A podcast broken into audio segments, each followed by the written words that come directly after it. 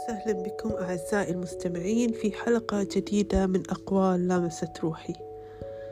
من الأقوال الجميلة التي قرأتها المرأة التي تقرأ خطرة. أما المرأة التي تكتب فهي قنبلة ذرية.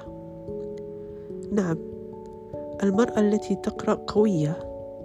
المرأة التي تقرأ كلما سقطت وقفت من جديد. المرأة التي تقرأ أم قوية يستطيع أطفالها الاحتماء بها واللجوء إليها كلما احتاجوا ذلك. ولكن ماذا عن المرأة التي تكتب؟ المرأة التي تكتب لن يستطيع أحد أن يسلبها حريتها أو سعادتها أو شخصيتها حيث أنها تستطيع عن طريق القلم أن تأخذ كل ما تريد. وقت ما تريد. وستظل كلماتها خالدة. يرددها من بعدها من أعجب بجمال قلمها.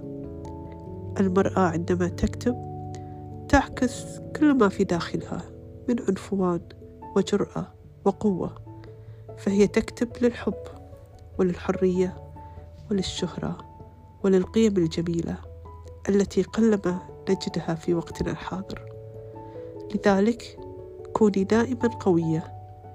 اقرأي واكتبي وعبري عن مشاعرك ولا تدعي أحد يسلبك جمال وقوة اللحظة.